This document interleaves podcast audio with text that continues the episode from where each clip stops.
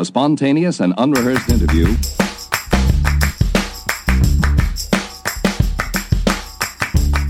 Hello, and welcome to the 103rd episode of Curiosityness.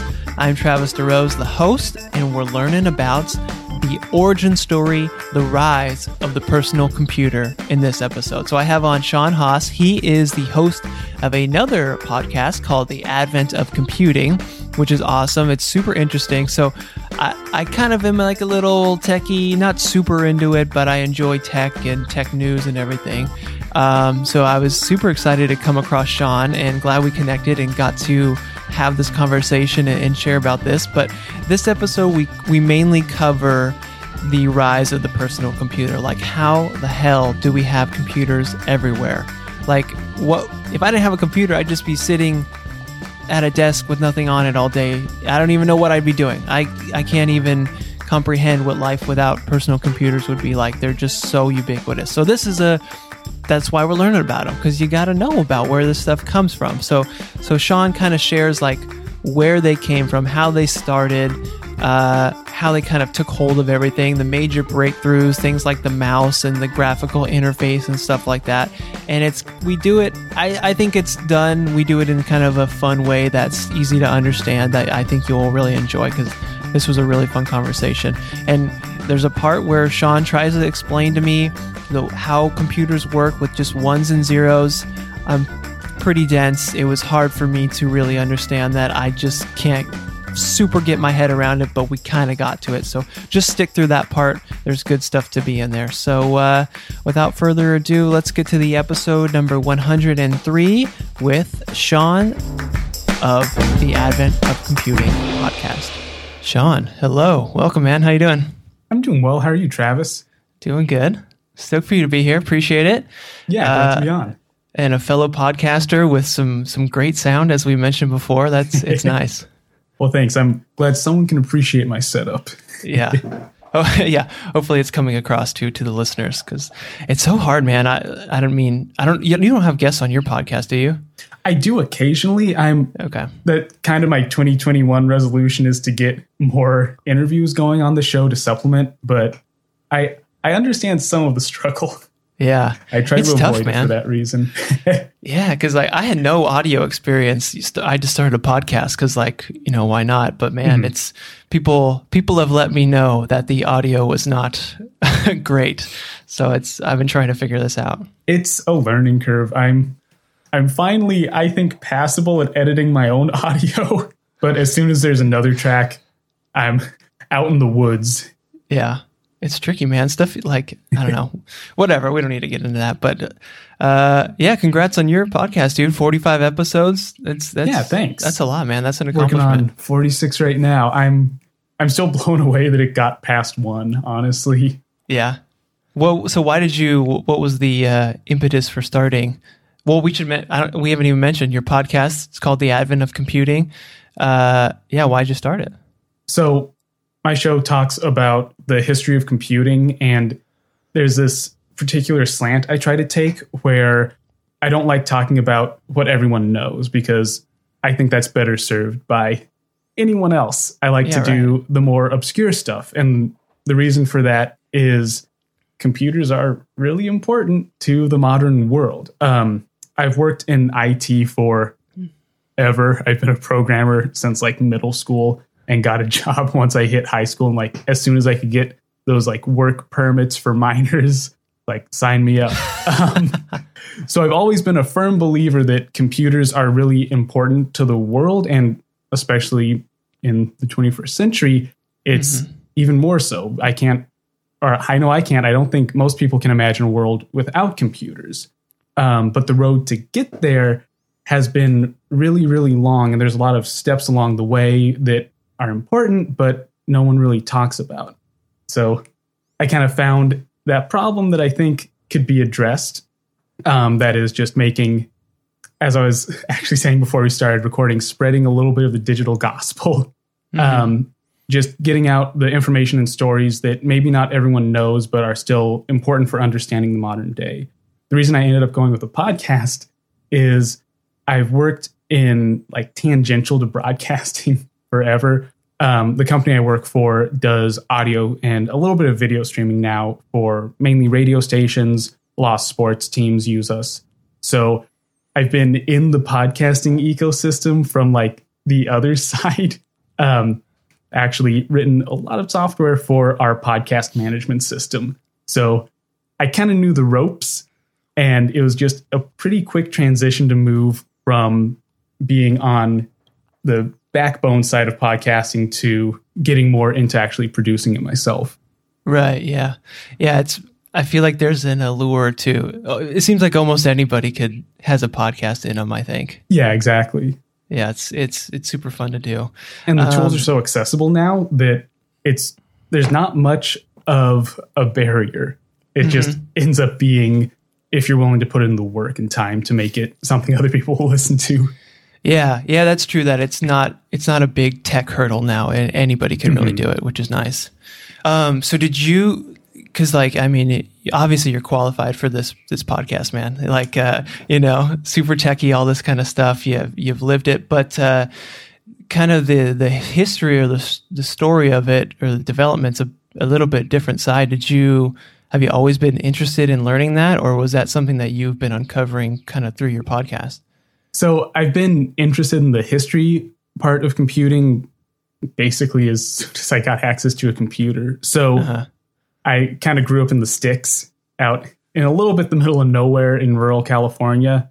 Um, so like in my parents' house, we only had dial up until like way too late into the modern day, I'd like to say. Right. Um, and we never really had like big new flashy computers. So the first computer I ever used was my dad's old PC clone, which was from like the late 80s. It kind of worked. If you like kick it a little bit, you could get it to run. Um, and so because of that, I I think I've always felt a little nostalgia for being behind the curve. Um, But it always made me, when I look at systems, be like, well, that's not a very new computer. Actually, I I remember having those kind of drives on that that old hunk of junk I was using. right. um, yeah. so there's always I've always kind of had this interest in digging into like why is it like this now when it, it was like this years ago? Why do people think this is new? Um, Yeah. so that's one part of it, and then also I I actually have a degree that's not related to computer science at all. I have a bachelor's in astrophysics. Um, Okay, man. but while I was in, I originally went into a physics program because I wanted to be a professor. It's like, oh yeah, I'll do research. It'll be great because I always liked the idea of teaching and doing academia, like research kind of work, and eventually realized that I really don't like formal academics. Mm, right. It's not the kind of environment I thrive in personally. I know some people love it. I did not love it. Um, Mhm. But in working in physics, and I spent a good amount of time working in research labs. One thing that's really weird is physics today is very heavy on computational work. Um, so I specialized in computational astrophysics. Very niche sounding. It's not actually that niche in the field. Okay. Um, but one thing I realized is they still use a whole lot of old technology. so um, I had one internship where I spent a summer down the Bay Area at a research center, and I got to work on their supercomputer, which I was super excited. It's like, oh, this is going to be really cool new technology. Went in the server room. Everything was using Fortran, which is a language that was developed in the 50s. And it's just the best they have, and everyone uses it. So I guess what I'm getting to is I for some reason in my life I keep running into really old technology that's still around. hmm Um, and I kind of wanted to share the the sense of wonder I get when, you know, I walk into a server room and everyone's like, "Hey, here's some Fortran printouts. Try try to figure out why this isn't working on our multi-million dollar computer." Like, oh, Jeez, guess I got to go back a little ways. right. Yeah. A supercomputer sounds incredible, but uh, I guess it w- wasn't. Maybe back in its day, it was. it, it still is incredible. The the cluster it was the Ames Pleiades cluster, which is up there. I think it's on the top 500 or 100 right now. Um, so it's really fast, and they're using Fortran because it's it's still one of the faster languages for doing math for some reason. Hmm. Even okay. though it's very archaic. Yeah. It just, I guess, if it works, don't fix it, right? Yeah, sure. Why not? That's interesting. Yeah. And it- I mean, you kind of make a good point of, at least from my view of what I know about computers for the past 30, 40 years, they've kind of been pretty similar. Like you got a screen uh, with a keyboard. I guess kind of since they came up with the, the mouse and the cursor and, and the whole graphical interface that way, they haven't changed that much, really, have they? I mean, under the hood, no. But like I was saying, if something's not broke, you don't really need to fix it that much. Sure. Um, yeah. And so a lot of modern computers have kind of just been coasting. Like there, there's definitely incremental improvements. Don't get me wrong, but there's a lot of stuff like the core processor technology that's used in most PCs. The I guess Apple's kind of going away from it now, but the Intel-based processors are still using. They're roughly compatible with chips that are made in like the very end of the 60s that they've just Wow. been kind of adding on to a little bit at a time, but they still have very similar guts to back in the day. Man, that's so crazy. That's interesting. That's crazy. I have this. I I'll make. I made one of these maybe. Uh, I don't know, eight years ago now or something, where I took an old Macintosh like SE, you know, the one with the Oh, yeah. handle and it's all built in. Yeah, I have one somewhere in the background. Right. They look awesome. They're just cool. They're cool. And are. uh, and I, I I had one that wasn't working, so I just gutted it, took everything out, and then I took an iPad Mini and, and built like a little frame Oh, around yeah. it and, and mounted it in there, so you had like a, a little touchscreen Macintosh you could you know show photos on and stuff, which is pretty fun. But yeah, I have yeah. one that I got back to stock about two years ago. Just it was broken, wasn't working. I just scrounged the right parts to get it up and running. But they're Oh, neat wow. machines. Yeah, yeah, because you could still. I mean, can you can you do anything on it really, or is it just for fun? Oh, video games. Okay, right. There's a couple old games on it that my friends and I like to play. yeah. Well, I mean, can we? So I I I like. I think we should dive into the uh, the subject matter a little bit here and and and try to to learn some stuff. We'll we'll get out of your your brain, but. uh yeah, I mean, we were going to kind of cover the the rise of the personal computer and how the hell we all have, you know, computers in our house, and we spend hours a day on We have a computer on every desk in the world, just about. For real, a desk without a computer is a rare sight now. It's It weird. is weird to see. It's So- like yeah, I, I look at like old movies where a, a person goes to their desk and there's just paper on it. So I'm like, what did they what did they what do all doing day here? Yeah, No, I know that feeling. I have, I have a, a desk that I really like in my office, and it's just covered in monitors. And I keep thinking I, I should make some space so I can like have papers and pins on here. It's like, what would I do with that? right. Yeah, If I don't have a computer, I can't work. exactly. It's the papers are just for looks now these Yeah. days. Yes, for show. Mhm. So, if you want to talk about how personal computers got into today, I think it's it behooves us a little bit to set a goalpost, right? Like, where is this all going? And usually, the description that I see most often in sourcing for what makes a PC a PC are it's a handful of factors. Um, most obvious is personal. It's a computer that you have that one person has, maybe you share it, but ideally one person has and one person uses and can use on their own. You don't need help to work with it. Um, what kind of goes along with that is it has to be cheap enough for a person to buy, right? Yeah, So, you know, maybe it's a gaming PC, maybe it's like one of the $5 computers you can get now, but it has to be something that you can actually purchase personally. Um, and the other big thing is accessibility.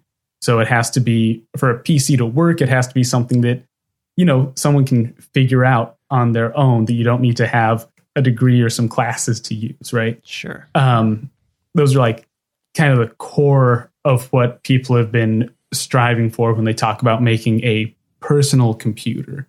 Um, it's the kind of things that I think today we're, we're just kind of used to. It's like, oh, of course, you have a you just have a laptop or your desktop or whatever, and you just use it. But it hasn't always been that way, hmm um, and it's taken a lot of work and a lot of different paths to get there Right. if that makes sense. Um, and so going back to my podcast, one of one of the overarching themes that I didn't realize existed until I started it was that computer history might be one of the more messy parts of history that you can go over. Um, because a lot of what happens, of course, happens before we have something like the internet. And it also, there's not, it's not like the big man kind of history where it's like, oh, this one person shows up and then it's done. They do everything right and it's perfect. And they write an autobiography, they have notes, and everything's archived pristinely. There's, in a lot of cases, at least two, maybe many more people that are working on a problem in tandem that don't know each other, don't know of each other, and are using totally different means to reach the same goal. Right, um, yeah. And personal computing is very much one of those because it's kind of a, an obvious thing, right? If you have this cool technology, it's going to start making sense that oh, what if what if everyone could use this, right? Because computers are cool, right? They can cut down a lot of time. They make a lot of stuff easier. So the next level would be making it so it can cut down everyone's time and make things easier for everyone. Um, if that makes sense. Yeah, yeah, no, totally. And like, I mean, because I would, he- I've always heard the stories, you know, of like a, a computer that took up a whole room. But I'm like, Yeah. what, what does that even mean? You know, I, I've never experienced or seen anything like that. the the only analog we have today is actually server and supercomputer rooms, which are, from my experience, loud, just very cold from all the AC, not a place you work. Um, yeah, exactly like you were saying. A lot of early computers were big. They were only used for research. Um, and in a lot of cases, you, as a researcher, you didn't get to touch the computer because that is very, very expensive. Yeah. um, there's a lot of great stories about early programmers that would you write up your program sometimes with pen and paper you put it onto cards or something that can get read by the computer and then you walk down to an office you hand your stack of cards to an attendant who manages the computer for you because Wow. y- you might know how to program but you're not trained to use the computer that's Yeah. a specialty in itself um, but here's here's what's a little mind blowing about the timeline. So the first computer, roughly, the first computer that appears modern, so it's electronic, uses binary numbers, so ones and zeros. Those start showing up around 1945, right at the very end of World War II. Okay. But the first writings on the idea of a personal computer are actually older than that. Really? Yeah. So if we want to look for the very beginning of the idea of some kind of machine that a single person can own and use that helps them with tasks, saves time, makes them have more capacity to, you know, do work, do academic kind of stuff. That starts showing up uh, according to the sources right before the first computers. So, like the first paper um, that describes it is called um, "As We May Think" by Vannevar Bush, and that sh- is published in 1945. But according to him, he had actually been writing it since the 30s. So, if he's to be believed, then it actually predates computers. Yeah.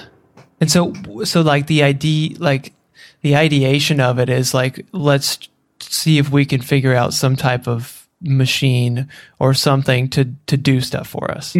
Yeah, and so getting getting into the specifics, um, as we may think, describes this machine called the Memex, M E M E X, which it's it's a thought experiment, so it was never actually built. The there's this kind of weird tradition that tech nerds have where they write out like, oh, using technology that we have today, we could do X, Y, Z, and here's how you could do it, but we're not going to do it because we don't have funding. Just trust us. Right. Um, I've heard that. yeah.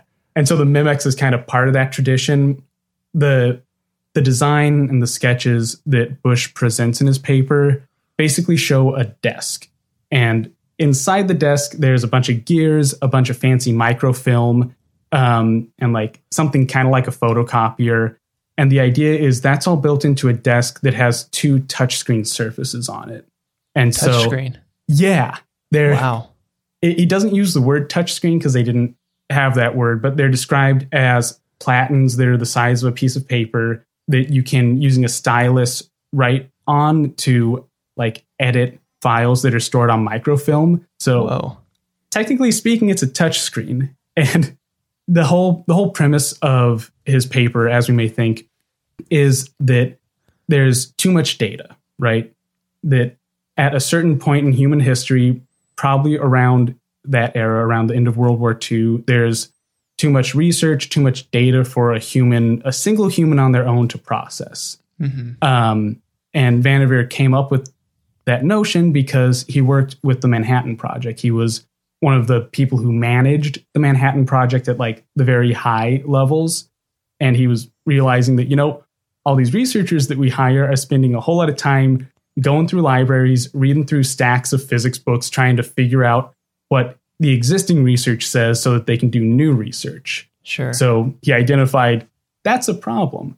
At a certain point, that's going to take more time than actually doing new work. Mhm. And so he designs the Memex as a way of storing. The idea is to use microfilm, which is just, it's like um, transparent film that fits on reels that has little pages copied on it. Um, they still have them in libraries. But the idea is it minifies a book down to something that can fit in your hand. right. And the yeah. idea with the Memex is that it would be a whole library crammed into a desk that you could peruse through these two touch screens. And then the really shocking thing that makes it tie directly into sort of the more longer lineage of computing is he came up with the idea of something very, very close. I wouldn't call it links, but very close to hyperlinks. You know, like little text you click on websites that connects pages together. Mhm. His idea was that, you know, when you're thinking about looking through like ideas and papers in your head, you're not like, oh, then I need to go to page two and then page three. You're thinking about ideas. And those kind of connect out in a spider web pattern, right? So you might think about trains, you're like, well, what about the wheels? How do those work? So that kind of dings around in this network in your mind. And so his big idea was that you could build up these, he called them trails of thought throughout your collection of books.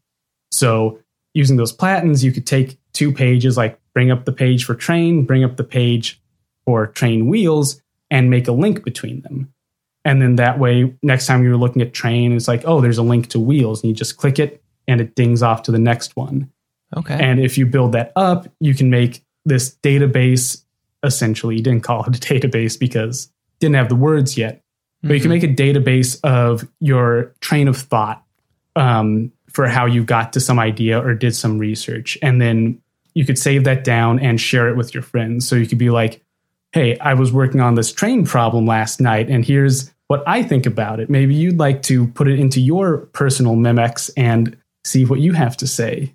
right. Okay. So, So yeah, Well, well, so I mean, can I kind of because it seems like he's kind of thinking of like, you know, we have this issue, we have like a library or something of, all, of all this stuff. Like, how can we make it easy, easier, more accessible? So this is kind of his idea. Um, is was there a like a search function included in this? yeah, there'd be so the once again, it was never built, so Right. Okay. Yeah. who knows? But Sure. there was an idea of being able to search things like paper title or page numbers or author names. Um, and part of that was there were machines that could index information about books on microfilm that would just be like a really short code. Um, so, like the first few letters of an author's name or something. So you could rapidly search through a whole reel of um, microfilm, but it wouldn't be something like Google. It would be a lot more primitive. Um, Okay. So it, it's kind of approaching something like a really antiquarian take on, say, Wikipedia, right? Yeah. because right. it's this editable kind of database of human knowledge with links between pages.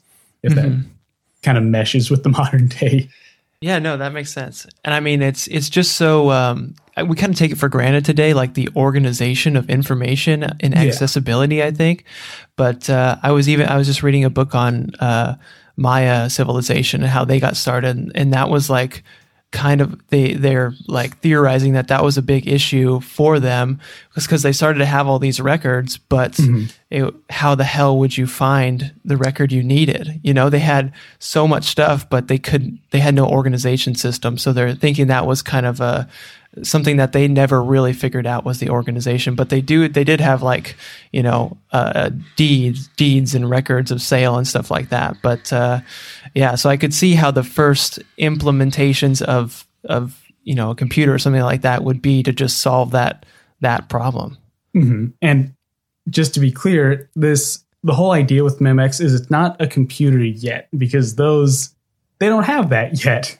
Those are just starting to appear in labs. Um, so in that sense, it's kind of ahead of the curve. Mhm. Um, because once we do get computers, they're like you're saying, they fill a whole room. You cannot touch a computer. That's for the researchers to use. Yeah. Um, and also, they can't do text. That's something that we really take for granted today. Is like we're both on a computer. We have video, we have sound, we have text everywhere. Originally, computers could only do math. So, like one of the first systems that starts operating is ENIAC, um, and that runs fully for the first time from it runs a program from beginning to end in like December of 1945. And all that can do is math. You can add, subtract, divide, multiply, and then jump around depending on numbers to different parts of your program. But Huh. no text, no storage, just numbers. okay so can we think of it as just like a calculator then Yeah, it's like a calculator, but with the distinction that you can do conditionals. So, in the the theory of what makes a computer computer, or excuse me, what makes a computer a computer, um, there's this idea of Turing completeness, which is a theorem that Alan Turing developed, and the only difference between a calculator and a computer is a computer can uh, a computer can compare two things and depending on if they're equal, if they're less than or greater, or some other combination, it can change what it's doing.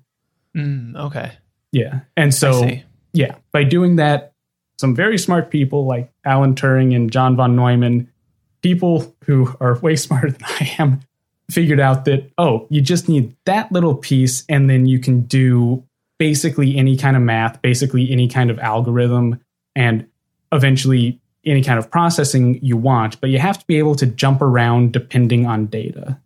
Okay. Is it similar to when you say that I'm thinking of um, like Excel or something like that, where you can kind of do those little equations of like if the number's greater than nine, then then you know change it to blue or whatever. Like they wouldn't have Yeah. colors, but is it similar to that? Yeah. Yeah. It's a, okay. in programming now it's called an if statement or a loop. It's just having this idea where you can test things, where you can do conditional execution that that gives you a whole lot of power that kind of gets used more and more later on. Right. Okay. Yeah. So how does the maybe you're we'll get to it or whatever, but uh, something I've always heard is that computers are just ones and zeros, but I have no idea what that even means. That it is accurate. Um, so what's interesting about binary, so that's the number system that computers use is binary, one and 0 Uh-huh. Um, as a programmer, you never touch that. That's a thing that hardware people deal with. Um, Okay. But the reason that computers are like that is, once again, some very smart people figured out that that was the right way to go. Um, it was actually kind of contentious in the early period, but the reason that they eventually land upon using binary is because computers are electronic, at least the computers we use today. There's some predecessors that aren't, but that's that kind of hurts my mind to think about. So I keep that a little bit away from me for safety. Mhm. Um, excuse me. Anyway, so since they're electronic, you have a wire and it can either be on or off. There's no ambiguity. right. Um, you can have analog ambiguity, but that leads to problems. So the best way to do it is to have a wire that can either be on or off, nothing in between. And that corresponds really well to a binary number system where you just have ones and zeros, where a zero is off and a one is on. That's important because using a binary number system, there were already well established proofs for how you can translate between binary and decimal. So the 10 digit number system we use today, humans use in general. Uh, us flesh folk, not the silicon folk. Sure. Um, but so because there's already this robust kind of mathematical system for using binary to build up um, more complex operations, it ends up working really well with electronic circuitry. Does that kind of make sense? Did that answer the question? Um, I understand the electronic circuitry stuff of there just kind of being an on and off thing. Mhm. Um, and Because then I can go deeper if you need more. yeah, I want some more. All right.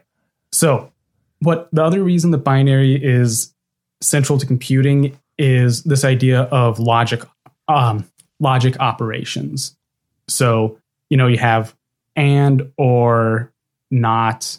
Uh, there's a few others, but the idea is, oh man, I have to explain logic tables. if you've ever taken a logic class as an elective in college, um, basically how it works is you have these fancy tables. It's part of uh, the binary math system. And you can put in two inputs that are either true or false each and get an output that's either true or false. And so Right. something like the AND gate or the AND logic operator um, takes two inputs. If they're both one and one or on and on, then it gives you a one. If they're zero and zero, it gives you a one. But if they're one and zero or zero and one, it gives you a zero.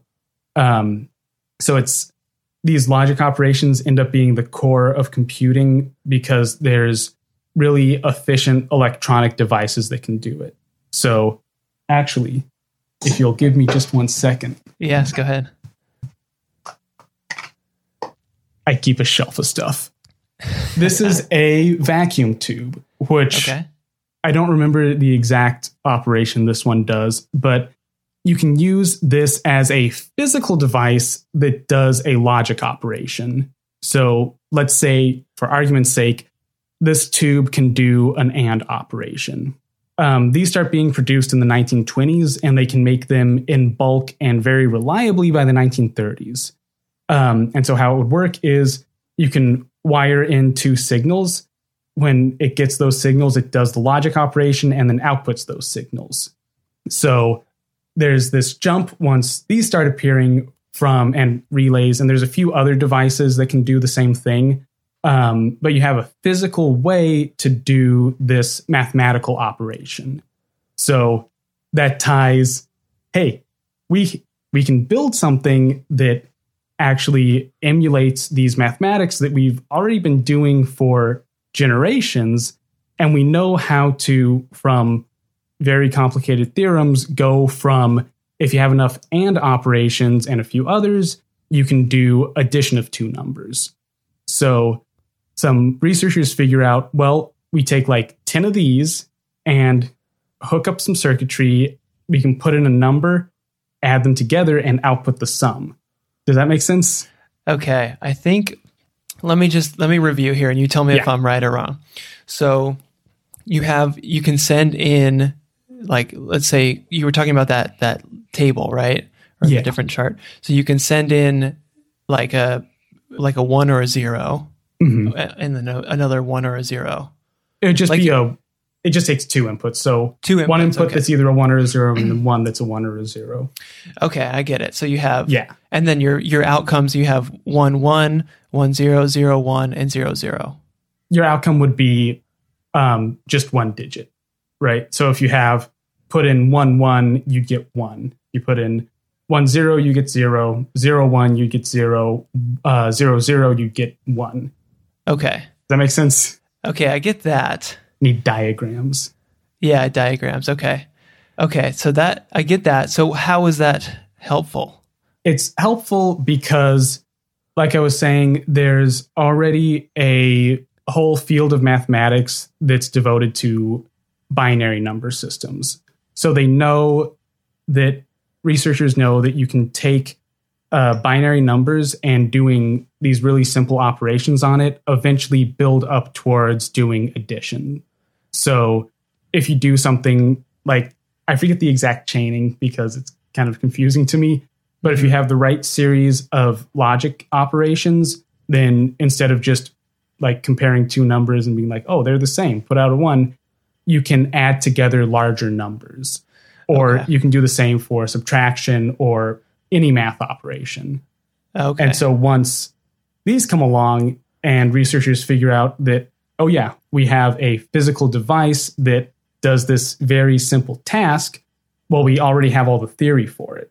So they just have to take all the mathematical diagrams and charts they've been doing in Theoryville and then build it using these. okay, I see. So it just Yeah. gets more and more complicated.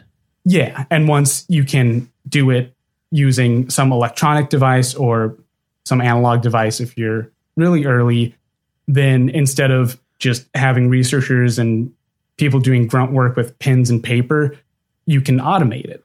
Yeah. And over time, that just builds and builds until it hits the critical mass where we have computers. Right. Okay.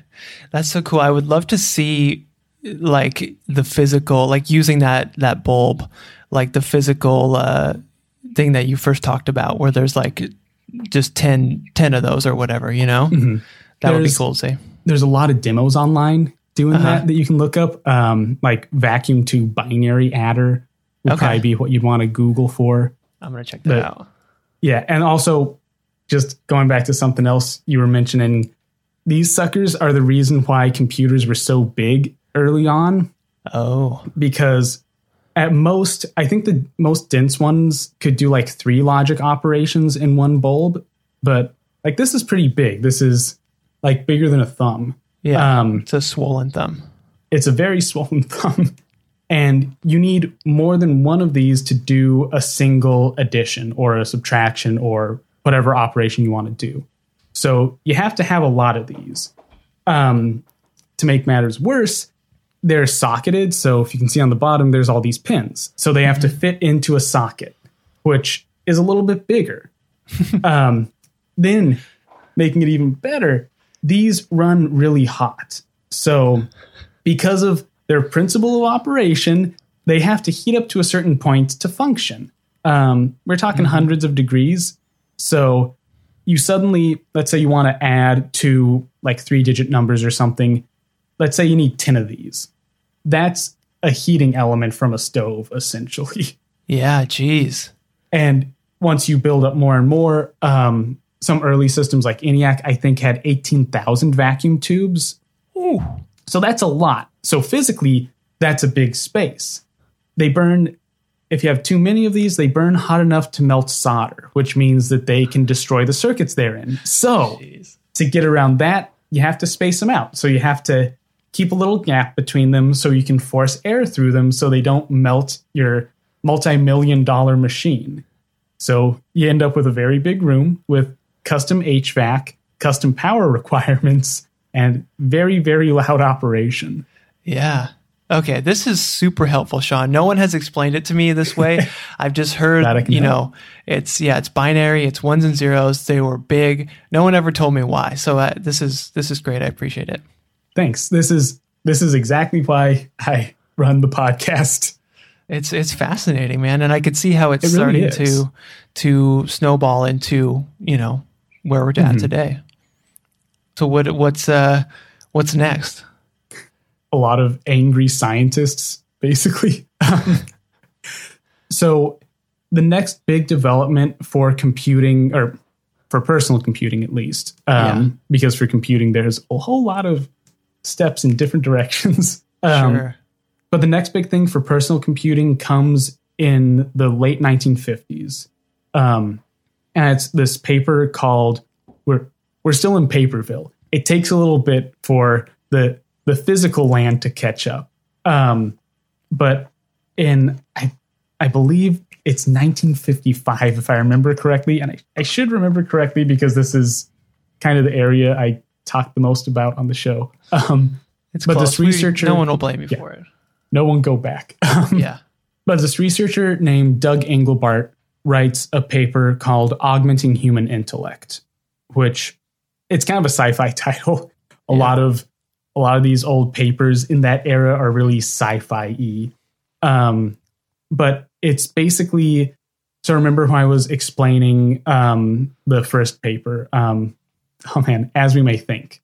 Augmenting human intellect is basically taking the same ideas from that, but applying it to electronic computers. So it's the marriage of this idea of a personal system that stores data for retrieval and indexing, but now we have computers, so we should we should see if those work together yet. Right. Um, and what's really important about that paper is it's where we have the first description of the computer mouse. Ooh. Yeah. So there's there's actually a little contention about who invented the idea of a mouse, um, which gets kind of weird. But the the main contention is that there was a researcher in England working for the Navy on a classified project for radar systems, and he came up with the idea of a trackball. Um, but it was never really used that much. It got a little bit of application in naval installations, and it was classified until like the 1960s. Hmm. So it doesn't spread very far. Um, that happened if I remember right, either concurrently or a few years before Engelbart designs his mouse. But over in America, in Engelbart's lab in Stanford, he designs basically this. Wow, really? It it doesn't have RGB, so it's not as cool, but hmm. you can actually look it up online and it's a wooden box that's about that big by that wide, fits in the palm, has a button on the top, has a cord coming out the top, that you move around on a desktop and you use it to move a cursor on a screen and click.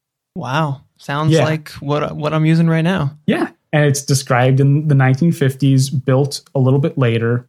Um, and what's mind blowing to me is it's amazingly close to what we use today, like you were saying. There's some changes on the inside. The original one uses two orthogonal wheels to encode um, X and Y motion. Mm. Right. Um, eventually, we get balls and then laser mice, but the idea is there. Yeah. It's just not in the exact same form we use today. Um, what's wild about Engelbart and all the people working in his research lab and his research is it actually bears a whole lot of fruit and ends up with a system that looks markedly similar to what we use now.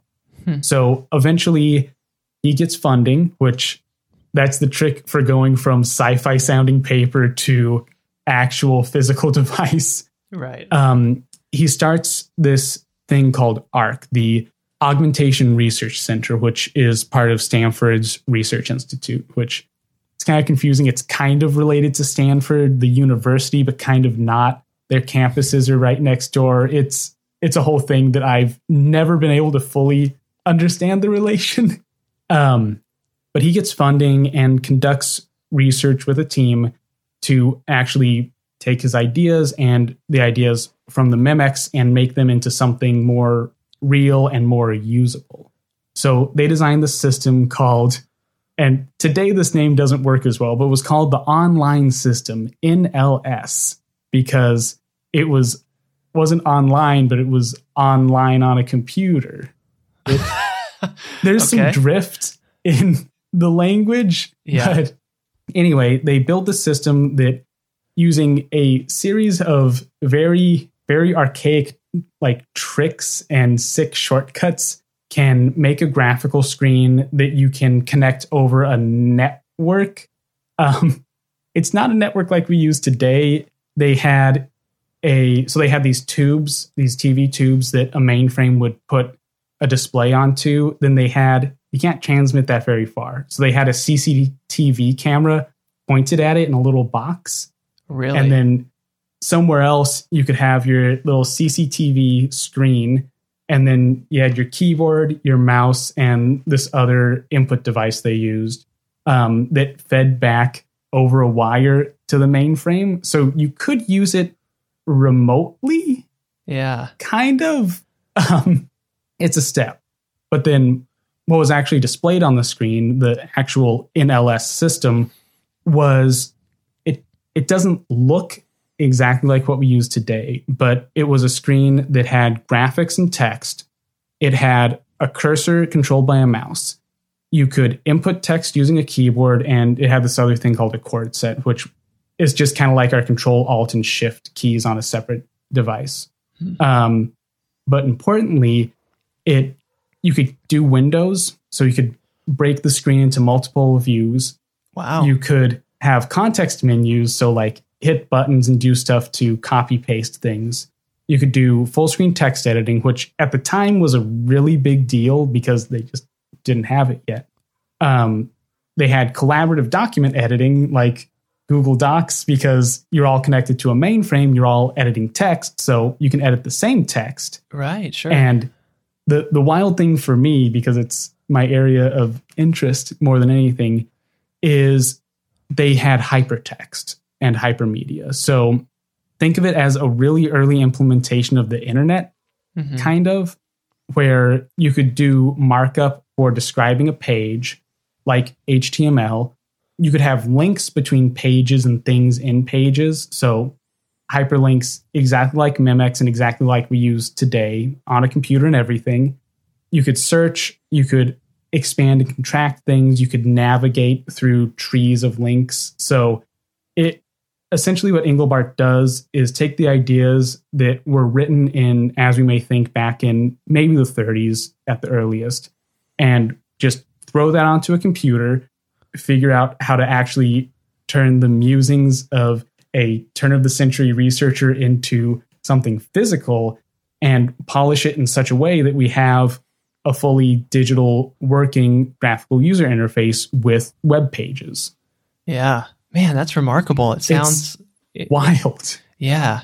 That's crazy that he put that all together, kind of, you know, using that description and was able to sort of do it. So, um, this may be jumping back, but at when Engelbart was doing that, were there, did computers really have screens at that time or was that something new too? They so that gets murky. Um, Okay. graphical displays so the the specific type of displays were called bitmap displays because the idea is you have a screen where it's pixels and every pixel is a bit so either a 1 or a 0 and it's bitmapped because you can turn each pixel on and off um, so those kind of existed for a, a little bit prior to engelbart there were some systems that they didn't use a mouse, but you could draw on them using, oh, I forget the name because it's not a thing we use anymore. I think it's like a pentanograph. It's it's like a pin that's mounted on an arm that you can move around that will affect uh, data input. Hmm. So it- it's kind of like a bamboo or a Wacom tablet, Okay. but instead of having a free floating pin, it's on an, a pivoting arm they're weird. There's a lot of weird input devices that kind of die out once the mouse comes around because it, it just works. Yeah. Um, and so there were there were graphical, roughly graphical applications on computers prior, but Engelbart um, and his lab at ARC, they were the first people to kind of put the whole package together and make it into this idea of you're still on shared infrastructure, so you don't own a computer personally, but you have your personal slice of that computer that has your own screen and your own keyboard and mouse and everything, and your own files. Okay. So, so, uh, so like an office, for example, would have kind of like a, a room with a computer in it or with the main stuff in it. And then everyone would have their separate workstation Yeah. to their desk. Yeah, and with it, it's still kind of a hack to make it all work remotely, but if you have a long enough CCTV signal and long enough cables, you could connect to it from anywhere. And so there's a demo that he does where I forget which center. It was in San Francisco at one of their um, like presentation centers. Um, he did a demo which today is called the mother of all demos because it was really cool. Um, where he connects over to his lab back in Stanford and shows remotely that he can do all these graphical user things. It's like, uh, it's exciting just hearing you talk about this right now. And we already have like computers that are way past that. So I cannot imagine Yeah. the excitement people would have had to actually see this thing happening in the 50s. It I can't even imagine how wild it must have been because at that time we're still in an era where you usually use a computer using punch cards. So you have just pieces of cardstock that you punch numbers in and you go give it to someone at a desk and then you wait and eventually get your program back. Mhm. but to just make the the like light speed jump that um, Engelbart's lab did must have been amazing to see, right? Yeah. So what is that? How to? What happens with that now? Has that become the new standard? Does it spread quickly? It doesn't, and that's that's what's wild, and that, like I keep saying, that's one of the things about computing history that I find really fascinating. Is a lot of people have really good ideas, sometimes the same ideas at the same time, but they don't always take off. Um, and so Engelbart wasn't a salesperson; he was a researcher. So it just kind of stayed in his lab. They tried to make it more applicable to other people, but it doesn't actually spread very far out of his Stanford lab. Um, so not much happens with his research. Well, more happens with his research, but it doesn't go very far until actually a lot of his lab quits. Really? Yeah, they get poached by Xerox Oh. in the early 60s. So today, Xerox is just a humble copy and printer manufacturer. They've always been a copier and printer manufacturer. Um, but in the 60s, they established this thing called PARC, the Xerox Palo Alto Research Center in Palo Alto, California, since Silicon Valley has everything in it. Yeah. Um, but they establish it as a lab to make next generation copier and printer related technology. really? Okay. So it's still Which- just copiers and printers they're thinking Yeah. about. Yeah, that's Okay. that's what management's thinking about. But Xerox's main offices aren't on the West Coast. So the idea is, well, we'll give them this research only center, we'll pump money into it, we'll hire a bunch of smart people, and we'll we'll just be like, hey, we want to sell more copiers. How can you make that happen? Right. and they they kind of go wild with the idea. Um, they so when they start up, they hire anyone they can get their hands on, and they end up poaching from Arc from Engelbart's lab, Bill English, who was the engineer who built the first mouse. So Engelbart makes the sketches and designs it, and then English takes those, figures out how to actually build it, and builds it. Um, they get him, so they basically buy the idea of the mouse, and they also get a handful of other researchers that work with him. Um, they come over to Xerox to their new swanky office and try to kind of replicate NLS, which doesn't really work. Um, in in my mind, I like to think it's because they didn't have the full force of the ARC research lab behind it, but it it was probably a boring funding thing or something like, oh, you can't meet timelines with that. We'll never sell copy machines at this rate. Yeah. Right. But what ends up happening is there's there's a whole lot of smart people at Xerox, and one of them is a man named Alan Kay, who there's so there's a lot of people who aren't well known in computer history that should be. Um, Engelbart's one of them. English is one of them. Alan Kay is another. He is like one of these really out there visionaries. Um, not like a Steve Jobs, where Jobs is really good at seeing something being like, oh, people will buy that. Go get it. Um, Alan Kay is really good at seeing here's how we can get something built using current technology that will actually be useful in decades. Mhm. Um, and at the time they hire Alan Kay, he had just written this paper. I forget the name of the paper because it's an awful long title, but it describes this machine called the Dynabook. So once again, we're in this realm of papers that describe thought experiments. Mhm. Um, but Kay's is really wild. The the idea is, if you'll excuse a prompt, he describes this. No, really. Yeah. Wow. In like 1964, 1965, he describes a computer system that's the same size and aspect ratio as a piece of paper. On its face is a screen that's touch sensitive. It has a small keyboard below it, which he notes at the very end of the paper you don't need a physical keyboard. You could replace it with a keyboard on a touch sensitive screen. no. It runs graphical software. It can connect to other of these Dynabooks using a network. You can download, say, books or software onto it. children can use it for educational and recreational purposes, and a businessman could use it for getting business done. So he describes a tablet computer, and he, puts groundbreaking as far as the trek towards personal computers with Alan Kay's work is he describes the Dynabook as a device that children or professionals can use.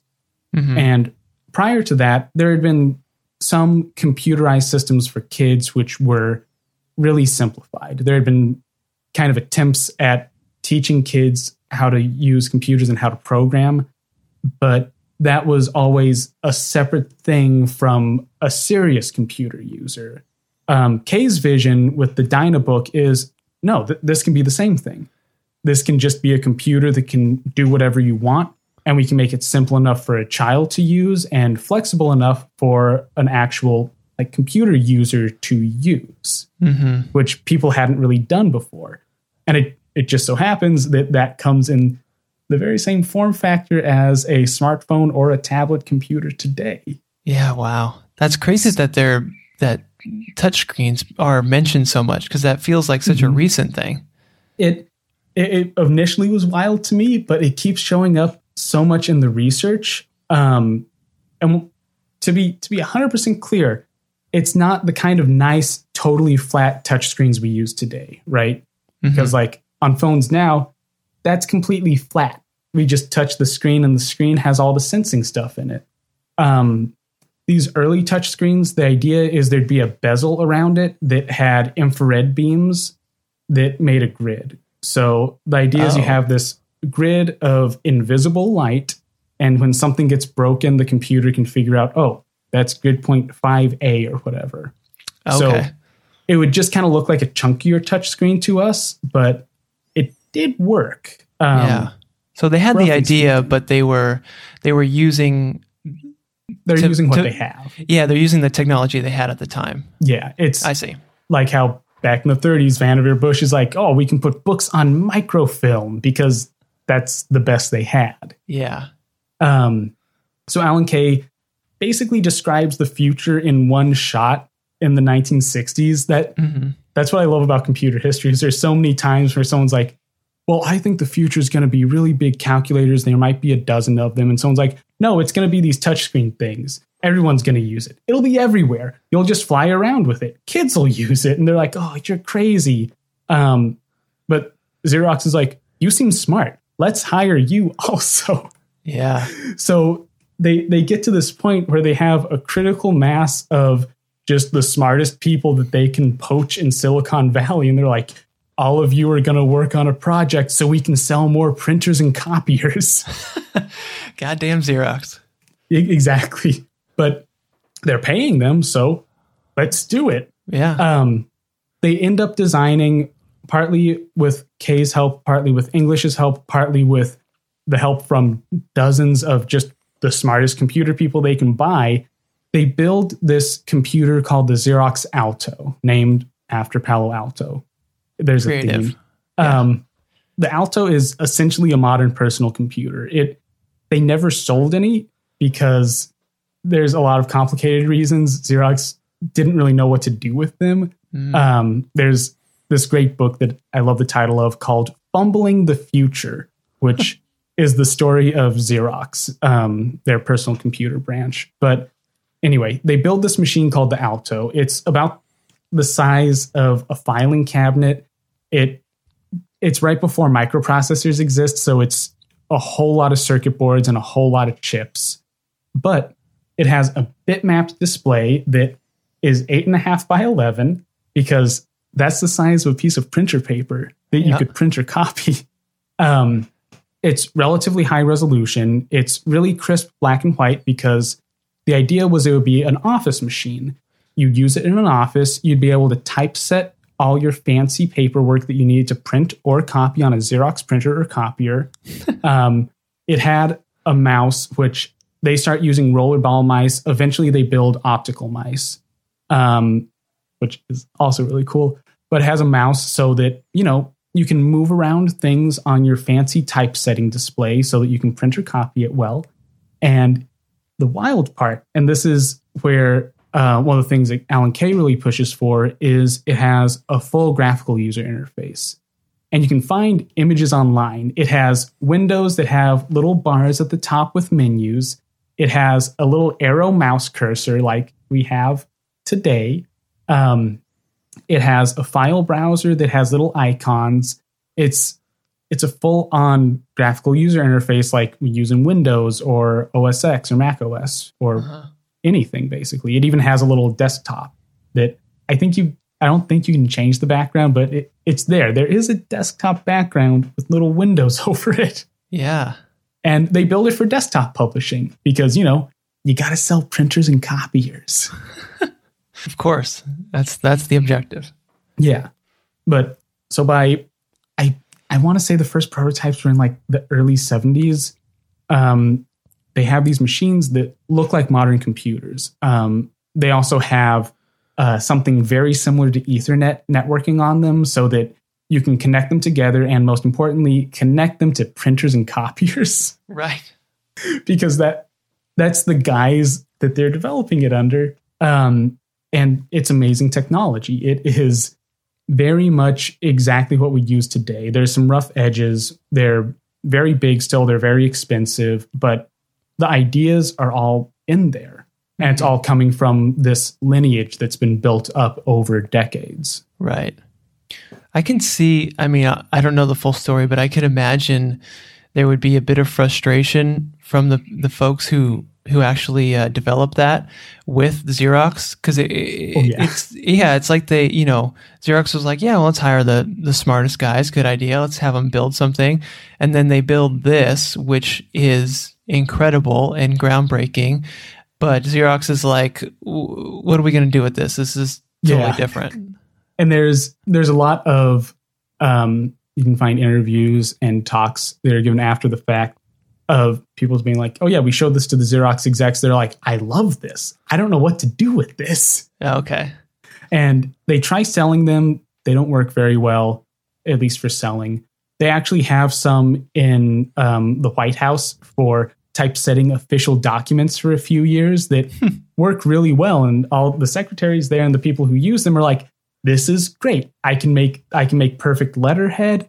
I I can save all my files. It's so wonderful but they just can't nail how to market it because these are really really these cost more than a new car they're really expensive they're it's still xerox so it's still for printing and copying it's not for or they can't they haven't marketed it as for the wider world of a personal computer but they're getting the ideas there okay so this so this at least the xerox machine is more is it kind of just an expensive word processor?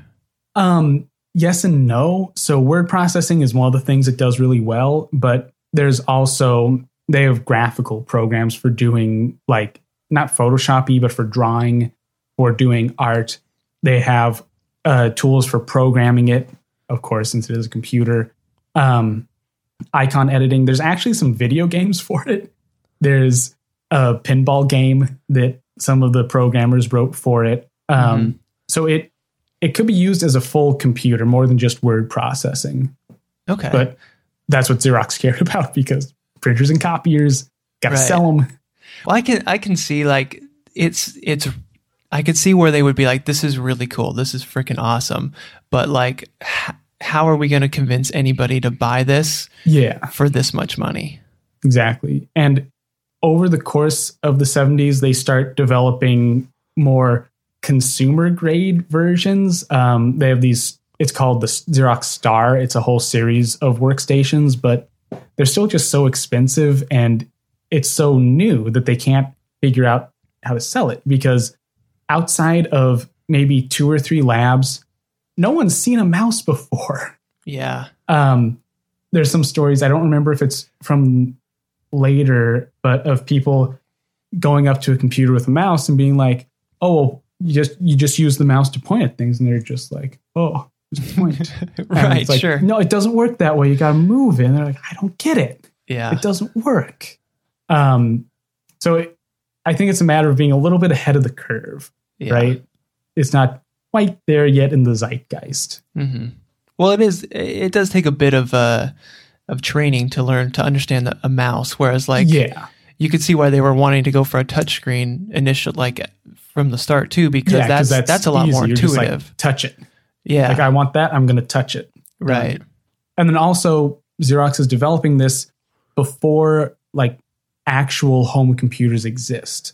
So this is still would have to be in the realm of business. A consumer like you or myself wouldn't be like, "Oh, go get one of those brand new workstations for typesetting." Right. You'd see it and be like, "I don't even know what this is." I, mm-hmm. I've heard a computer. You you mean like in Star Trek, one of those computers? Yeah. You wouldn't be like, talk to me. yeah, you wouldn't think, oh, I need a tool to automate work. Yep. So okay, so then what's how does the story progress from there? What how how do we get how do we move down the timeline? So this is kind of a junction where stuff breaks down a little bit. Oh. Um, because so so far we've been talking about there's kind of this almost direct lineage. There's stuff that goes on on the sides that don't pan out as much. But this is kind of direct from idea to idea to eventually implementation. Um, and the Xerox stuff, eventually, some Xerox people get poached by Apple, um, which is one way that this goes. There, there's also Xerox people that get poached by Microsoft or anyone who can buy Xerox people because you got to think this is just a lab where they're like, let's get the smartest people we can, give them a bunch of money, make them think a lot, so they they just get even more useful to companies. Um, but the other thing that's happening concurrent to all this Xerox stuff and all this user interface stuff that's very graphical and modern is people are trying to figure out, well, that's personal. A single person can use it. A single person can understand it. No one can afford it. Yep. So at the same time that Xerox is doing that stuff, the first microprocessor is developed, which is a game changer. So a microprocessor, actually, I might have one in my drawers. I'd have to dig. Let's not dig. Um, a microprocessor is a way of shrinking down a computer to a single chip. So instead of having hundreds of vacuum tubes, thousands of vacuum tubes, or eventually thousands of dis- discrete transistors, a microprocessor can be like that big, the size Mhm. of your pinky. Um, and most importantly, you can get them really cheap. By the middle of the 70s, so the first microprocessor comes out in 1974. It's the Intel 4004. It's awful. It's it is just not a very useful chip. It was meant for desktop calculators. It was kind of built because some engineers at Intel got carried away and they're like, well, computers have been shrinking. Why don't we just shrink them more? Sure. Um, but by the middle of the 70s, like 76, 75, you start getting actually useful microprocessors that cost nothing. Huh. So you can eventually, by the end of the 70s, you can get a microprocessor for $5. wow. Yeah. So for $5, you get something the size of your pinky that's a computer. Man, that happened in the 70s. Yeah, you still need some other stuff to use it, and they're still not very powerful, but you can just buy a computer chip, which is really different. That's really new for everyone. So how did that can you give me a a, a layman understanding of how that works? Did they just shrink things down? Well, a lot of it has to do with, once again, Intel kind of acting like Xerox and just buying up the smartest people they can find. Mhm. Um, but one of the reasons things get smaller and smaller and cheaper and cheaper comes down to boring stuff. It has a lot to do with the methods used to fabricate silicon, um, which I don't fully understand. That's all right. I one of my friends. So when I was in the my physics program at my alma mater, one of my friends was a very focused material physicist, and he's in grad school now doing material physics. So Mhm. whenever I have questions about like silicon doping and stuff, he's like, "You just should have listened in class, Sean. This is so easy." And then explains and like, I don't know what you're talking about. Um, the point is, they so to make microchips work, you need silicon and you need specific like doping of silicon. So you introduce impurities to make to change its characteristics, to like change how well it conducts, um, under what circumstances it conducts. Mhm. Basically, trying to build up vacuum tube, tube stuff, but using silicon. Um, and once you get to the 70s, methods are getting really, really good, really, really quick.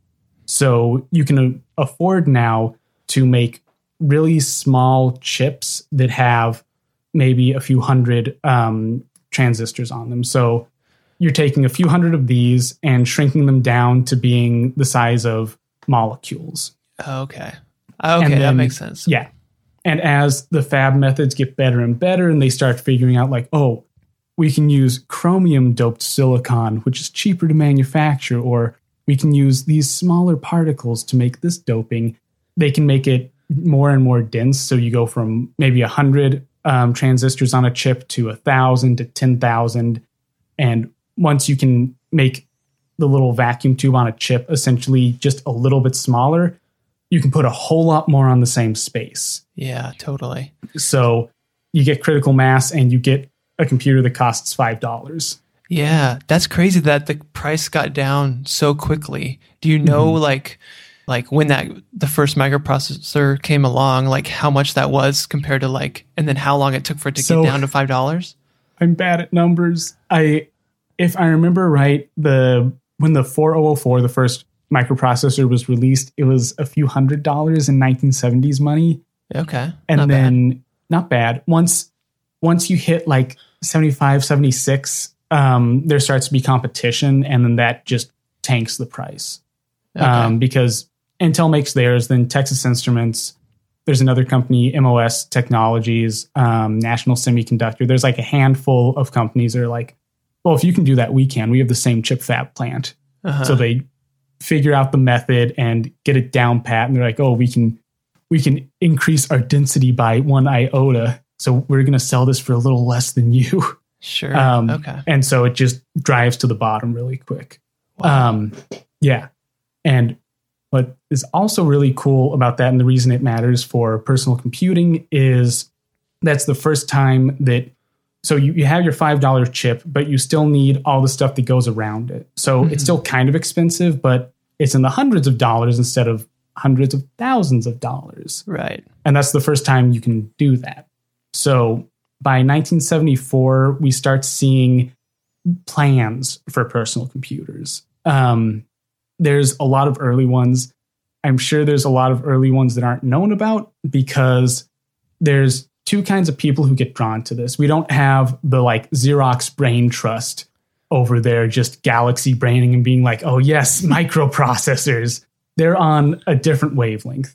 You have researchers at colleges, um, actually, a whole lot of undergrad researchers and PhD candidates that are like, this seems useful. Let's write dissertations and papers about this. And you have hobbyists. So there's a lot of people that are like you or I might have an interest in, like, oh, computers seem cool, calculators are neat.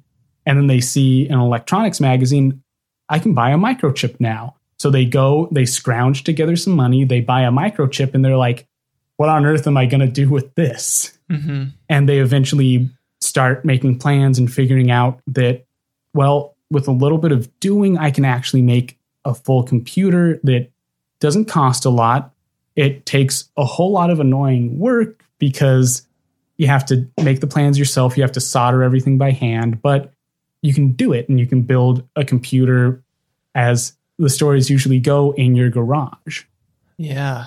Okay. so- so yeah Well, just so so that really brought it. the- It brought the price down. I think importantly, so that a Mhm. lot of people could start tinkering with it. Basically. exactly Okay. And that's where we get things like Steve Wozniak in his garage going to homebrew computer club meetings and being like, "Hey, look, I have this board.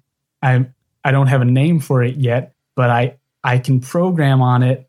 Um, and so there's there starts to be this culture of these people who are already electronics nerds, and a lot of them do like ham radio or model trains or something, and now they can get microprocessors. yeah. So they figure out, I'm gonna, I'm get on this computer stuff. I'll be like all those fancy brain trust people and have a computer. And eventually some people who are smart enough to market it come along. Mm. And that doesn't actually start out with Apple. Um, it starts out with this company called MITS, M I T S. And they make this computer called the Altair 8800, which it's not the first personal computer in the strictest sense. There were kits and designs you could buy that had part lists and boards that you had to assemble yourself. But the Altair 8800 is the first system that you can buy pre assembled. So for like $500 in 1975, you can order in a magazine this computer. It gets delivered to you and it's there. You just get a box with a computer in it. And that And that's that's groundbreaking at the time. Yeah, it blows everything else out of the water because now instead of having to be at a research center or at a lab or at one of these really cushy jobs, you can just buy a computer. hmm And the original Altair is awful. It has like 256 bytes of RAM. You can't do anything with it um, um, unless you're a tech head and can expand it. But you can just buy a computer. You don't have to do a whole lot. Yeah, you could just buy it to say you own a computer. Yeah, it's like, oh, what's? I, I imagine there's with like this keeping up with the Joneses thing. It's like, oh, honey, the the neighbors bought a computer. We don't want to be the only ones on the block without a computer, do we? Yeah, right. I would imagine it's like, you know, when TVs first started coming into homes and people would put it on display in the middle of their Yeah. living room to show it It's off. like, behold our TV. There's no channels yet, but look at it. yeah. Isn't this cool? um, So did that Altair come with a like a did it have a screen and a keyboard and a mouse? No. no, Okay. nothing. Wow. Um, to use it, so the base unit's five hundred dollars, two hundred fifty six bytes of RAM, which that's two hundred fifty six characters of text about nothing. It's like two tweets. Yeah.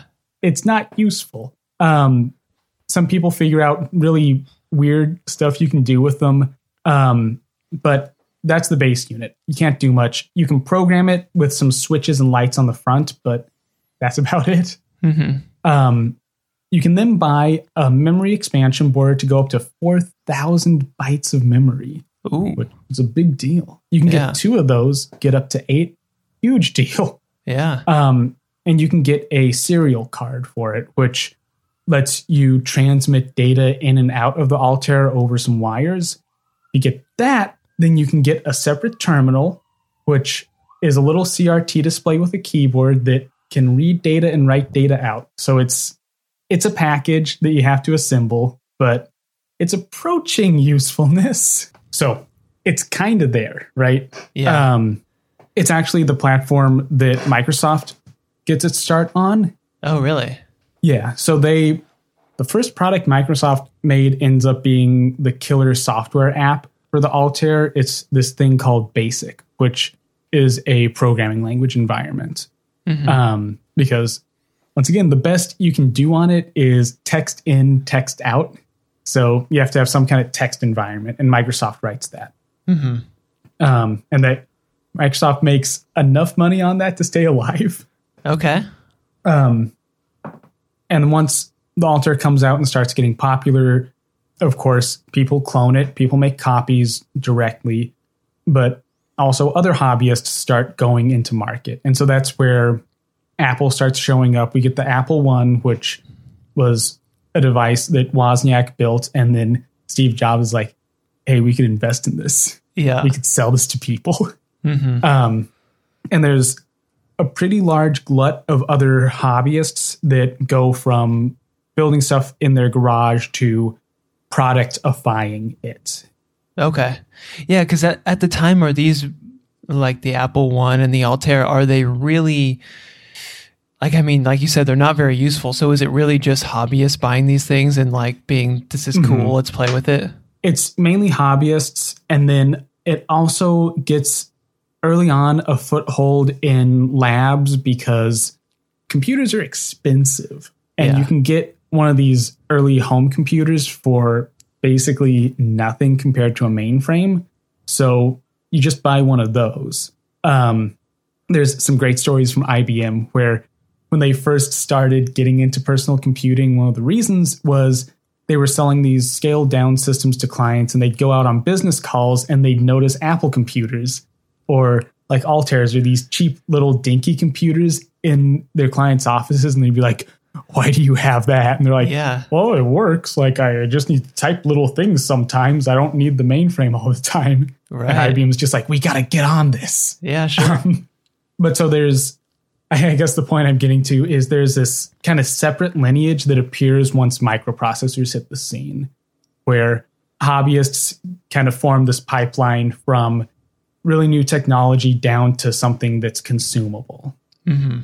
And then later on, once the 70s draw to a close, we start getting like the Apple II or uh, Commodore and Radio Shack start entering the market where you have a computer that is a little box that has a keyboard on it that you can plug into a television so a consumer can use it. You just buy it, drop it on your desk, plug it in, and it can't do a whole lot.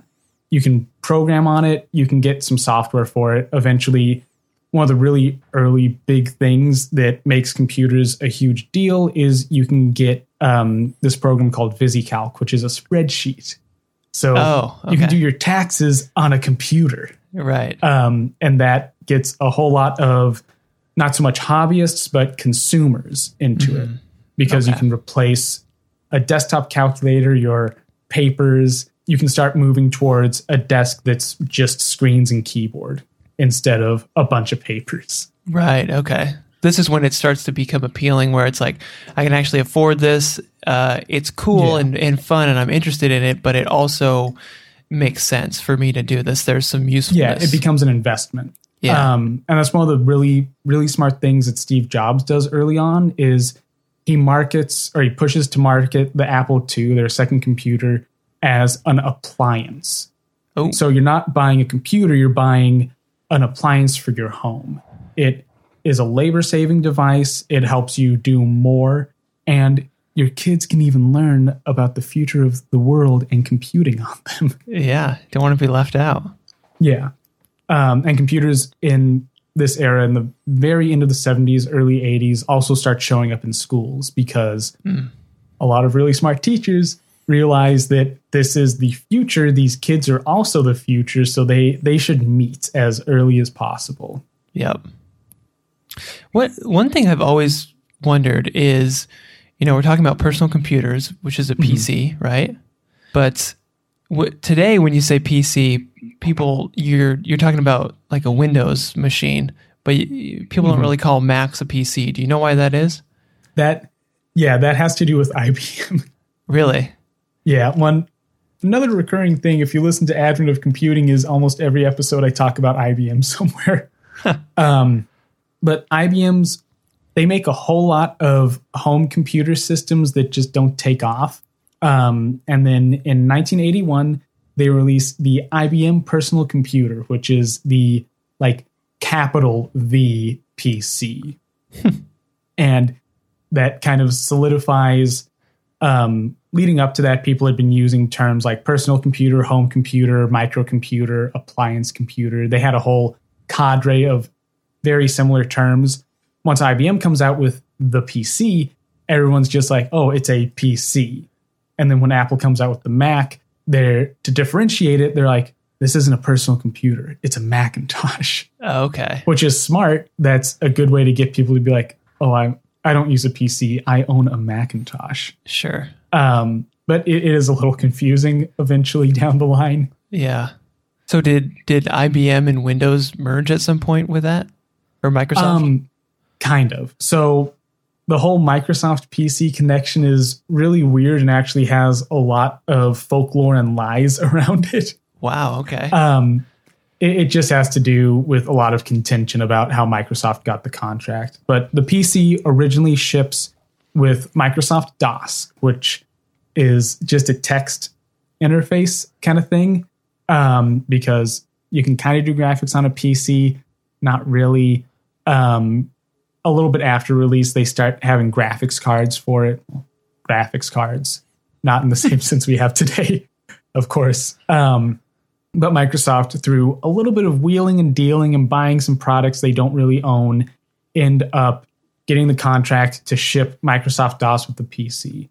And then moving forward, they have a really tight relationship with IBM. So for quite a while, whenever a new IBM computer comes out, it comes decked with Microsoft software. Um, they also provide a lot of the release day uh, software packages for the PC. Okay, I get you. Yeah, Yeah. because it's I I kind of forget this, but uh, Microsoft started off first as just software company, right? Yeah, it's really. I'm still weirded out that they're selling hardware at all now. Yeah. But they, for most of their life, have been a very, a little bit wheeling and dealing software house. Yeah. Yeah, God, I totally that was weird. I I forget that because it's the Mac and and the Mac operating system are just so together, like they're created as Yeah. one. But Microsoft is on, you know, an Everything. IBM PC, yeah, a Dell computer, everything. And what's actually interesting about the the IBM Apple dynamic is originally IBM software or not IBM Microsoft is software. Um, it's in the name, and Apple is very much a hardware vendor. Um, some of the like later Apple IIs run exclusively Microsoft software. So you Oh, turn on an Apple II, it boots into Microsoft's Basic. Um, it's just rebranded as AppleSoft Basic, so it doesn't say Microsoft on it. really Um, yeah, and so they have. There's actually so a really cool story where in the um, 90s, Apple is kind of going bankrupt. Steve Jobs had gotten fired and eventually comes back to Apple. They're not doing well. They're very close to bankruptcy. And so he's like, "Well, I only have one friend I can turn to." So he calls up Bill Gates and is like, "Bill, buddy, pal, I need a loan." And Gates is like, "Yeah, I'll I'll give you whatever you need." really?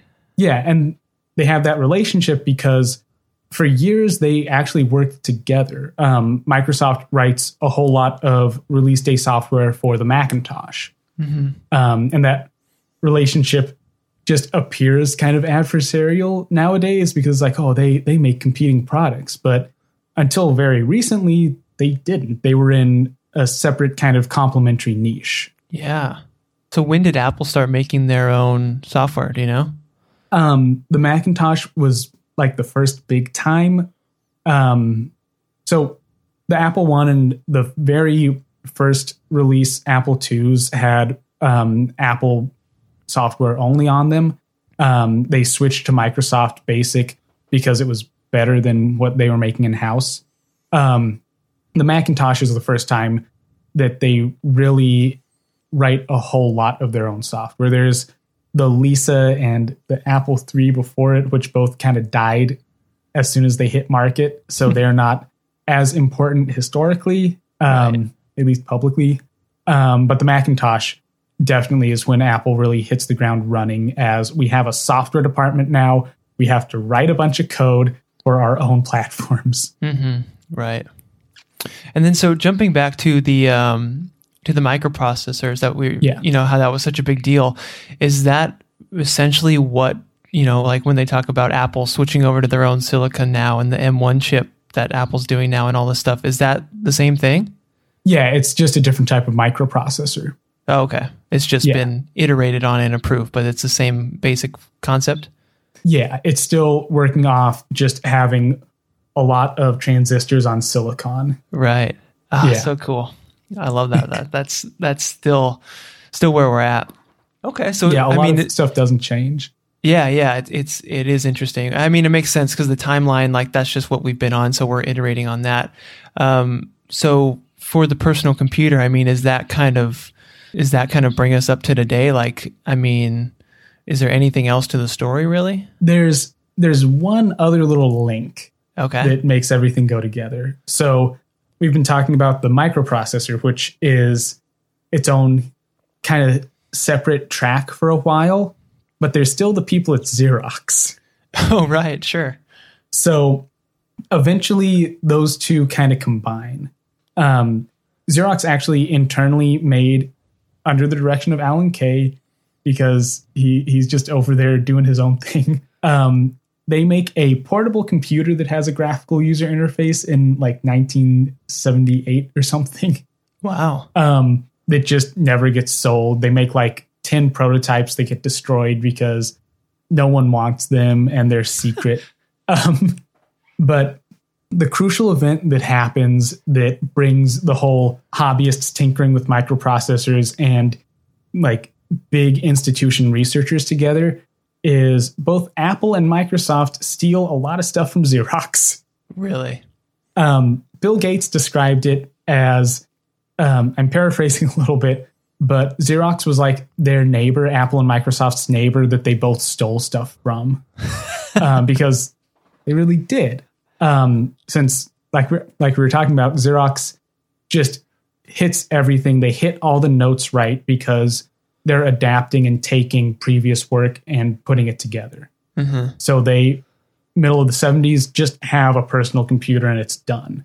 It could have just gotten smaller and cheaper and we would have all been using Xerox computers. Yeah. Um, but what happens is to try to get their ideas out there because they're they're still corporate, but they're kind of an academic air type lab. They want to do demos and share their work with people because a lot of researchers there are coming from academia. So they have these kind of um, folkloric demos that they give to companies. One of the people that they give demos to are Apple employees. and at the time, um, Apple's like, hey, we, Steve Jobs goes up and he's like, I, I want some of my engineers to come look at your stuff. I, I've heard you're doing great things. And I think it was Bill English or one of their bigger engineers was just like, do not let Jobs in the building. He's going to steal stuff. Um, and management's like, well, he offered us stock options, and that sounds pretty good because Apple's going to IPO eventually. I mean, they're paying for it, and they let some Apple engineers in who get a demo of the Alto and see everything that makes a computer basically a modern personal computer. They go back to Apple, and Jobs is like, "Make me one of those. Can I? Can I get one of those to go?" yeah. and they they try there's the apple lisa which is their kind of first attempt at adapting what xerox was doing which works but it's too expensive and too unreliable um, steve jobs was managing that project and eventually actually got kicked off of it because he kept messing up their timelines and being like this is great but change these things and micromanaging them and so Yeah. they're like come on steve get out of our office so he's like goes over and starts um, he kind of poaches this other project that ends up becoming the Macintosh. And so once the Macintosh comes out and machines like the Mac SE that we were talking about, um, it's kind of the commercial realization of what Xerox was working on, where Apple's like, well, here's the checklist of what Xerox is doing that's right. Let's just cram it into something that's as cheap as we can make it and mm-hmm. sell it. And so in 1984, they do that after years and years of work and basically change the game because now consumers can buy part of that future. You can just go out and instead of buying a $500 box that's kind of a computer, you can buy a fully realized personal computer that has graphics, that has um, a user interface that you can just look at. You don't need to learn that much. You just kind of tinker around and figure it out as you go. You can do filing, accounting, programming. You can do all these tasks that you used to not be able to do on a computer on it. So it saves time and you can afford it. It's a dream that you can buy. Yeah. And then at the same time, other companies like Microsoft are doing the same thing in their own way. And so Microsoft has a similar thing. I, I haven't seen as well documented stories, but they definitely get information from Xerox and then use that to make Windows eventually. And that Wow. kind of brings us up to the modern day. Is once once that gets into the public, that just becomes the status quo. So yeah, so Xerox was really they really kind of had like a gold mine there. They just didn't know mm-hmm. what to do with it. They didn't know exactly how to sell it and they didn't hit it at the right time. Because Okay. imagine if Xerox they could have released something very similar to the Macintosh probably in like 1978, 1979. And if they did and if they sold it right, they would have just won. Yeah. the fact of the matter is the home market was very much this line of hobbyists tinkering with microprocessors. So that's what consumers were looking for. They're like, I, I want this typey type thing that I can kind of program on and do spreadsheets on. They Yeah. might not have understood that this is the future I'm looking at just earlier than we saw it. So is that what we can um, probably do a few people, but is that kind of what we can give credit to Steve Jobs for? Is is kind of making that switch in like consumers' minds of of you know that this is a computer for you and what you can do with it. I think so. He was that's one of the things about Jobs is that he was really good at stealing. Um, and also seeing something and going not so much coming up with the idea but being like this is what people are going to want. They don't want it now. They don't know they want it, but they're going to want it like a year from now. So if we start working on it, we can release it at the right time Yeah. um, that's what happens with like the iphone people there were smartphones people didn't really think much of them and then steve's just like well i have the platform that i can be like here this is the future you got to buy some everyone's Yeah. like how did you know you read my mind Yeah. He kind of lets the world warm up to the idea a bit and then he jumps on Yeah. with like like a more perfected product a little bit. yeah a more commercialized product Yeah, yeah, well said. Man, well this is cool. So what do you think uh do you think we're going to have another big like microprocessor kind of jump or like you know, mouse kind of implementation in the in the future? Man, I don't know, honestly. Um, I know quantum computing's supposed to be the future, but I think I've been hearing that for most of my life. Um, and at least as far as I'm concerned, computers work now. Most people just need a mouse and a keyboard and a screen. Yeah. Um, if something was going to come along, I don't think it would come out of the blue. Um, now, touchscreen interfaces are becoming bigger, but that's something that, like we kept hitting on, when you go back through the past, touchscreens have existed for a while. So it really shouldn't be shocking that once the technology's cheap enough and reliable enough, it just starts spreading. yeah. Um, I haven't seen anything else like that that is something that shows up over and over again that's getting better and better that just hasn't burst yet. But who knows? Maybe in the next 10 years, something will come along and hit that critical point. But I think we'll just have to see. yeah. Uh what what is quantum computing? I don't understand it. Okay. The I'll I'll I'll cut you in on a secret, Travis. I I slept through most of my quantum computing classes or quantum computing, most of my quantum classes in undergrad. um, as near as I understand it, Uh-huh. it has something to do with getting more than ones and zeros out of a bit, um, and just having like an alternate um, logic system. But I have yet to understand how that's good. Yeah, So- like, would that translate into like a a more powerful computer or something? It's supposed to the it's supposed to be like you can calculate things in parallel better. Oh, okay. Something I don't right. fully understand it. That's all right. I'm I'm all about the deep cuts, not so much the new stuff. Yeah, right. to me, a, a big thing would be when we can figure out like another big jump like the mouse of how we can interact with the computers Yeah. better.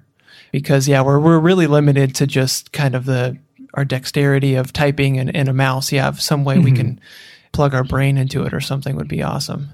And there's like those little novelty brain cap things that Yeah. you could buy for a while.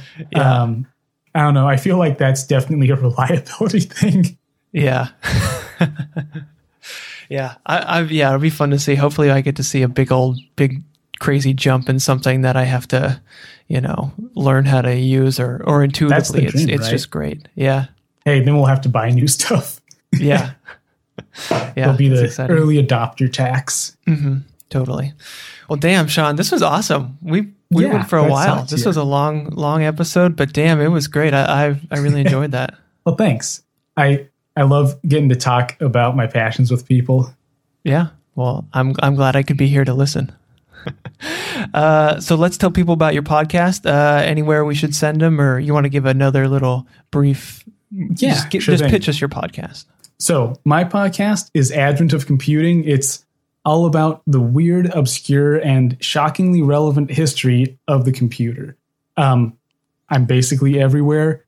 You can find the podcast on Apple, Spotify, Google, whatever you listen to. Um, I also have a website, adventofcomputing.com, that has links out to things like my Patreon, my merch store. I've been sipping out of my Advent of Computer branded mug, nice. which I can highly recommend. um, I'm also on Twitter at Advent of Comp if you ever want to swing by and chat about computing. okay, great, man. Well, seriously, appreciate it, Sean. It was super fun. Thanks for for coming on and and sharing that whole you know history of personal computing. It was fun. Well, thanks, Travis. It's great to be on. Good stuff, right? Told you. Wasn't that a fun episode? So thank you to Sean for being here and sharing all that stuff. Really, really enjoyed learning about that. Um, seriously, just just love that kind of stuff. So hopefully you enjoyed this episode too. Thanks for sticking around and being to the end. Uh, maybe you know some tech friends or family members who might also enjoy this story, this fun romp. Uh, feel free to send it off to them. Appreciate the word of mouth, uh, viralities that gets sent about. Uh, Again, I'm Travis DeRose. This is Curiosityness. You can send me an email at travis at curiosityness.com. You can find me on Instagram at Trav DeRose. All the Curiosityness uh, social medias are available. We're on all there. Just just search Curiosityness if you want to find those. I, I post little clips from all the episodes on there, which can be fun and enlightening sometimes if you want to hop on that train. Um, but that's about it. Again, thanks for being here. Thanks to Sean. Thanks for listening. And I'll see you in episode 104. Goodbye.